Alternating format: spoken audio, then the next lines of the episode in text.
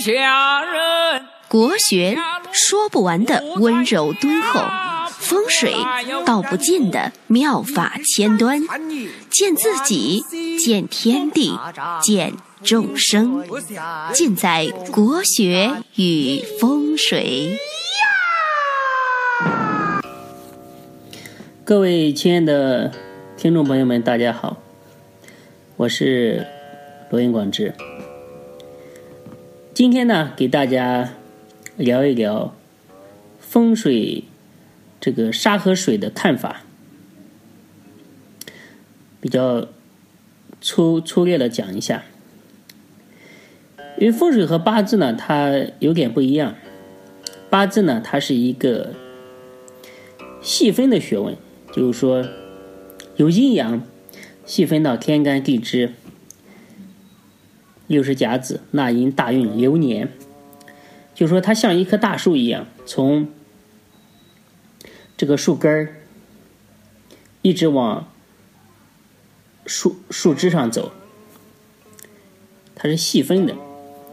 而风水呢，它它的本质是一种回归，一切。重新回归到阴阳的起点上来论吉凶。风水呢，它无外乎就是三个字，啊，就是四个字：消杀纳水。就是根据这块地的山山水水为你建的宅子，或者是坟，找到一个最好的朝向，从而能达到纳进吉祥。避除凶煞的一个目的吧。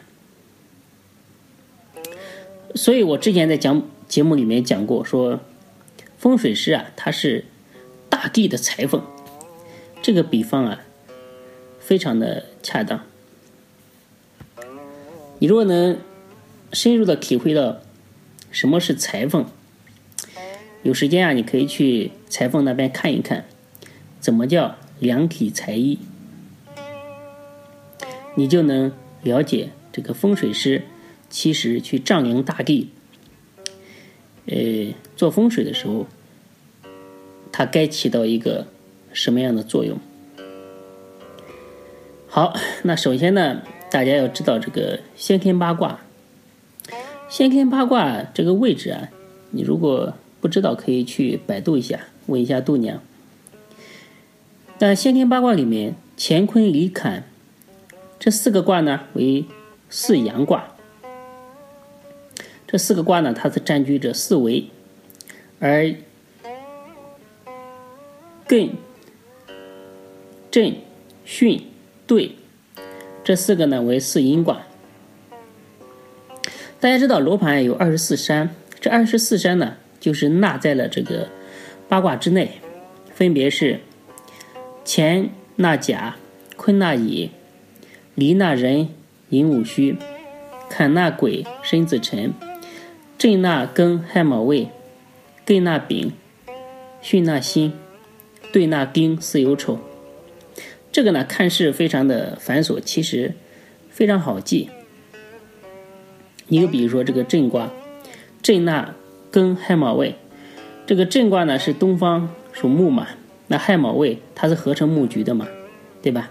然后庚。它是，它是克这个，呃，它是金嘛，金是克木的嘛，就说有克，然后有一个三合，这就是它所纳嘛。这个很有规律，大家看一下，基本上一小会儿就能记得住。关键是要用，你每天用的话，你就像条件反射一样，非常的熟悉。一旦用的时候，像从自己口袋里面掏手机一样这么快。呃，挂的阴阳呢，它决定了所纳干支的这个阴阳。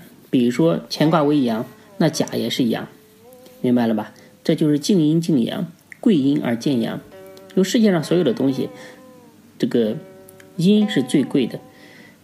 呃，就像老子在《道德经》里面所推崇的，就是说，天下万物莫柔弱于水，而攻坚强者。莫强大于水嘛？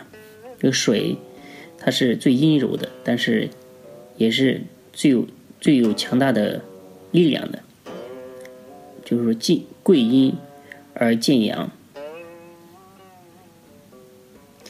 那这这里面呢，就有一个看风水的一个，就是总的原则，就是阴龙阴象再收阴水，三者相合呢为大贵；阳龙阳象在收阳水，三者相合为大贵。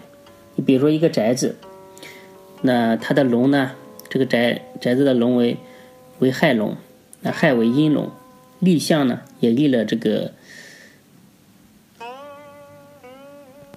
比如说。鬼山丁相嘛，那龙为阴，这个相呢也是阴。比如说在宅子的，就是巽方、心方，如果有河流，这就是阴龙阴象见了阴水，主大贵之局。至于这个贵在哪里呢？以后我们还要深入的讨论。这这里所说的就是说，这个象啊是在是罗盘上的地盘。地盘纳水嘛，是罗盘上的地盘，大家要非常要注意。那剥杀之法，它就是把二十四山划划分五行，特别是一些刚开始学的朋友啊，感觉到匪夷所思，不能接受，因为二十四山五行它划分是这样子的，比如说乙辛丁癸，它是土；子午卯酉甲庚丙壬是火；那乾坤艮巽是木。辰戌丑未是金，寅申巳亥是水，就是完全颠覆了这个干支本来的五行。我建议大家呢，就是说先把它死记硬背下来，慢慢就会用了。那五行之间呢，它就有五种关系，这个就和看八字的呃日主分这个分这个食神是一样的。生我者为印，这个在风水里面呢也叫做食神，因为它是好的嘛，它是享福的嘛，就是食神是好的。有克我者为官煞，我生者为食伤，同我者为旺比，就是比肩嘛，比肩。我克者为奴财，奴就是奴隶的奴，财就是财富的财。我克者为奴为财。呃，这个是先贤赖布衣他根据二十八星宿独创的一套二十四山星宿。五行的分法，千万要记住。这个跟法呢，在罗盘上是用人盘来看杀。杀之前就有节目讲过嘛，就是比如说山啊、高楼啊，就比一些高高大的，可以称作为杀。嗯，如果你没听过，可以把之前的那个节目找出来听一听。那剥沙呢，它尽量在一一栋楼的最高处，楼顶上来剥沙。那坟的话，可以在坟顶上来播杀。假如一个宅子，它的地盘是辰山兼乙为金度，那在人盘当中，如果见了辰戌丑未杀，即为比合旺杀，性人丁，可以登科；见乙辛丁癸为土杀为印，叫做食神杀，主催官发甲。如果见了甲庚丙壬子午杀为克我。为损丁绝后，见乾坤艮煞艮巽，这个杀呢为金克木是财杀，主财运亨通。如果见到寅申巳亥杀为金生水为六池煞，主退财退败家财。所以呢，这个罗盘的这个分金啊，稍微一改变周围的这个山的星宿五行啊。它马上就会改变，也就产生了不同的深刻，也就有了不同的这个吉凶祸福。所以呢，波杀法是，呃，超权于人，可富可贵可绝的一个独特的法门。它是打动山川、控制乾坤的杀法。在古代地师啊，为人选择地的时候，会问：你是想旺财啊，还是想旺丁啊？他为什么？敢这样夸下海口，怎么办的呢？就是采用这一套方法，叫做分金差一线，富贵全不见。所以在古代的时候，好先生啊，他收费极高，一开口了，恨不得要别人半个家产，但是仍然会有很多人请，就是因为他拥有这种掌掌控山川河流精华的这种能力。拥有这种能力的人，可以称之为大师。所以呢，清代有一句话说：“小道数载可成，大道百年未遇。”小道呢，就几年就就可以成就，你你修行个几年就像模像样；而大道呢，穷尽一生也可能摸不到边。呃，所以说有一句话说：“大师远去，再无大师啊。”那大师呢，最大的特点就是可以以道来驾驭术数，道法无边，相当于一个内力。深厚的一个高手，他任何拳法都可以驾驭自如。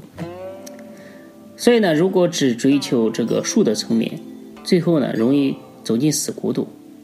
学了一辈子，学出了一学出来一肚子的困惑。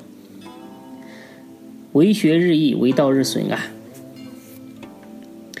今天呢，杀法和水法就简单的给大家介绍一下。那下次呢，我们讲辅星水法的起法。我们下期再见，大家有问题可以加我的微信，f i f i f i 九九九九，谢谢大家。